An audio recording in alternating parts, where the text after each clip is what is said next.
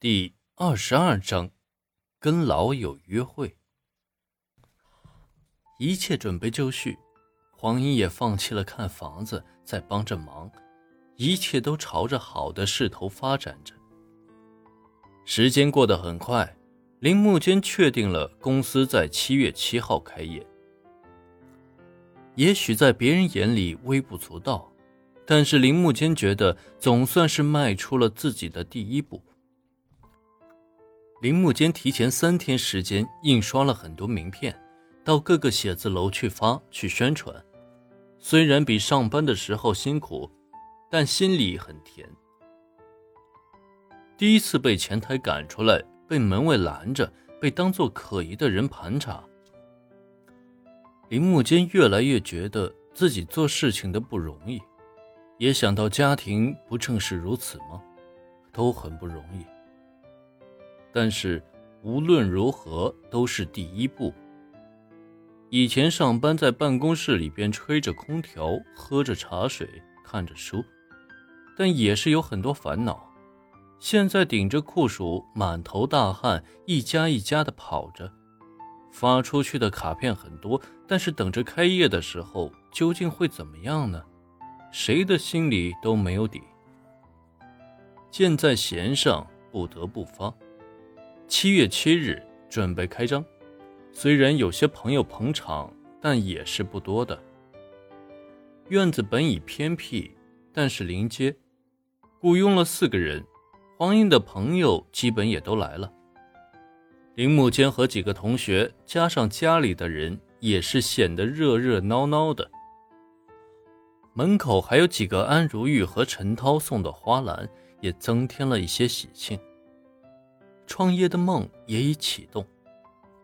电话络绎不绝，十一点开始到一点结束，送出了快餐五百份。电话声不断，大家都忙忙碌碌的。到了两点，大家停下来休息的时候，只剩下了黄英的朋友李敏、燕子，还有铃木间的老同学钱木。钱木说道：“老三，第一天表现不错啊。”开门大吉，要不我去买点啤酒，咱们庆祝一下。大家兴奋的心情占据了上风，并未感觉到疲惫。还好大家都很开心，看见了很久不见的笑容。钱木和铃木间喝了一瓶啤酒，聊了几句，也离开了。接近五点的时候，铃木间决定留下来看家，黄英和父母回家休息。人都陆续离开后，林木间看着这些东西，在他的眼里，也许房子、孩子都得靠他了。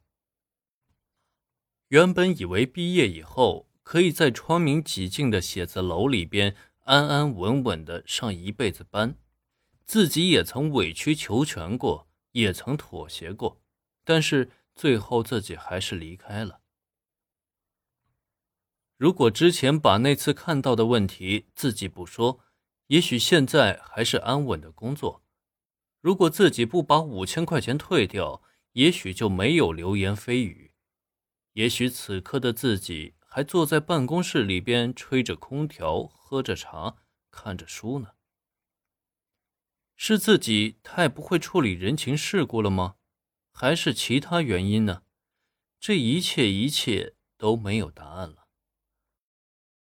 铃木间还在思考着，电话突然响了，是安如玉打来的，约铃木间在村口见面。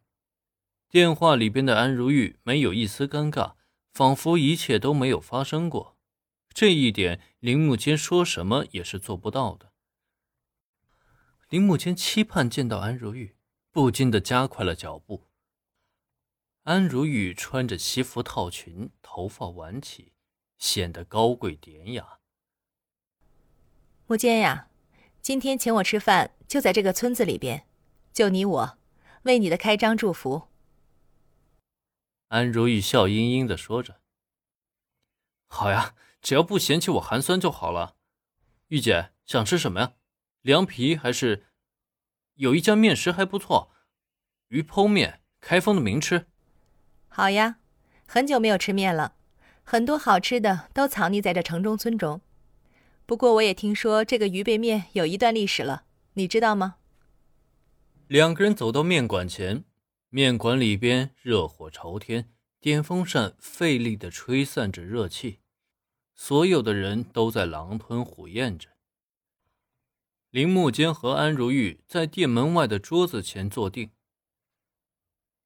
老板，两大份鱼泼面。这个鱼泼面的历史啊，是这样的：据说清代慈禧太后逃难时留在了开封，开封府的名厨供奉糖醋溜鱼和剖面。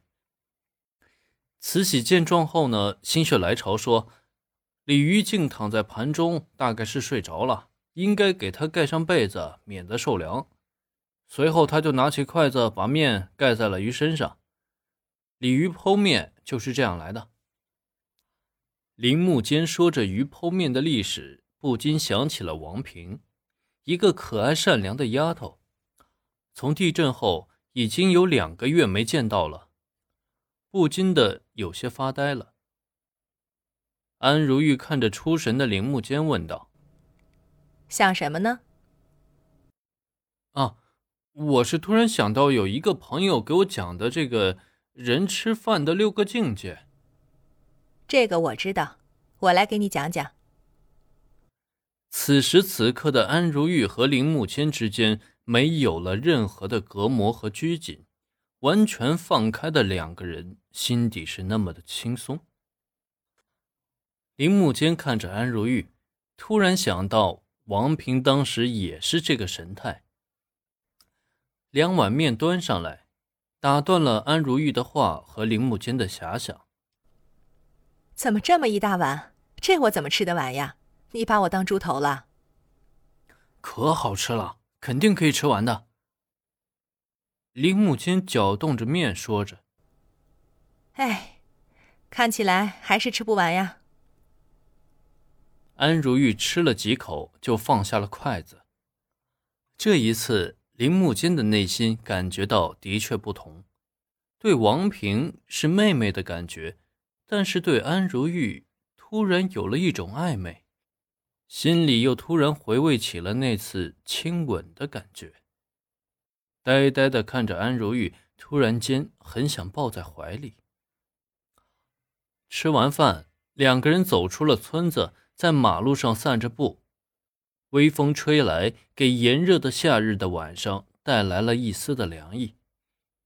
送走安如玉，看着车离去的背影。久久没有离去，心里突然对安如玉有了不该有的牵挂，明明的感觉自己已经迷恋上了安如玉。